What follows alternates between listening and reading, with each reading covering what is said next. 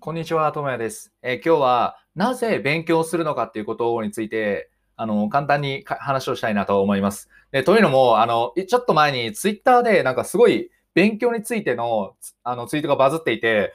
あの、すごい言語化がすごかったんですよ。言語化がすごかったというか、確かになって思ったんですよね。その通りだなって思ったんですよ。なんで勉強するかって言われたら、確かにその通りで、それがあるから僕はこれだけ勉強してるというか、勉強がまあ好きなんだろうなって思ったんですよ。で、どういう話かっていうと、その勉強って頭の中に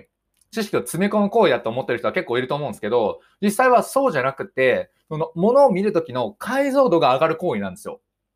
これがすごく面白くて、例えばどういうことかっていうと、僕たちが例えば、なんだろうな、じゃあ数学ができるようになって、数字が読めるようになったら、世の中にあるその標識だったりとか、なんか記事だったりとか見たときに、その数字の意味がわかりますよね。でそれで数字が読めるようになるじゃないですか。それはつまり世界の解像度が上がってるわけですよ。情報量が増えてるわけですよね。何か、あの、紙を見たとしても、あの、字が読めない人はその紙でしかわからないですけど、日本語が読めれば何て書いてあるかわかるわけですよね。で、かつ数字が読めるのであれば、その数字が何を意味してるかもわかるわけです。例えばこれが、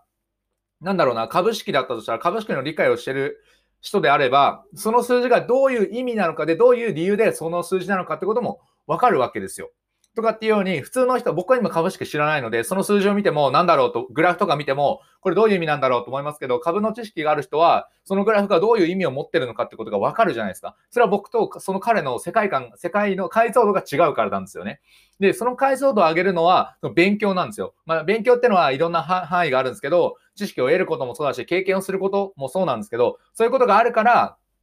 いろんなことがわかるわけですよね。例えば車を運転することができるっていうのは、その車を運転できれば、他の人がどういう運転技術があるとか、この人は下手だなとか、ここは危ないなとかっていうのがわかるじゃないですか。運転していない人よりもですよ。っていうことが分かったりとかっていうふうに、世界の解像度が全部上がるんですよね。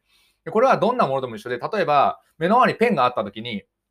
デザイナーからしたら、このペンのデザインってこういうものだなとか、あ、すごいこういうふうに、もこういうデザインフレームを使ってるんだなとかってに考えるかもしれませんし、その工場の勤務してる人からしたら、あすごい品質の高いペンなんだなとかってに思いますよね。逆にマーケティングだったりとか営業だったら、あ、じゃあこれどうやって売ろうとか、これを求めてる人って誰なんだろうとかっていうふうに考えたりとかっていうふうに、世界、その、解像度がま人によって違うし、どこまで見てるかっていうのも全然違うわけですよ。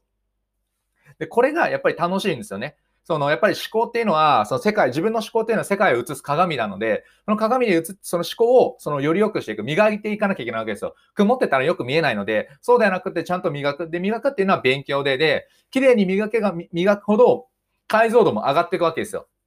解像度のアップ感を楽しめるわけなんですよね。そうすると、例えば街を歩いていても、あ例えば、じゃあ建築に興味があって建築を理解してたら、あ、この家ってこういうあれあれで作ってるんだなとか分かりますし、あの道端の花がた時に、花に知識があれば、あ、これってこういうものなんだなっていうことが分かったりするわけですよ。でしかもこれって別に、あの、なんていうのかな、誰にでもできることですし、小学生でも中学生でも高校生でも大学生でもできるんですよね。なんでやっぱこれを楽しめるっていう人が、あの、強いというか、勉強っていうのはこういうものだよねっていうのを楽しめるっていうのが、その勉強の、なんだろう、大事なことというか、僕が勉強する理由っていうのは、まあ、要するにまとめると、僕が勉強する理由っていうのは、なんか知識を詰め込むことが楽しいというよりかは、その世界の解像度を上げることが楽しいから勉強してるんだなっていうふうな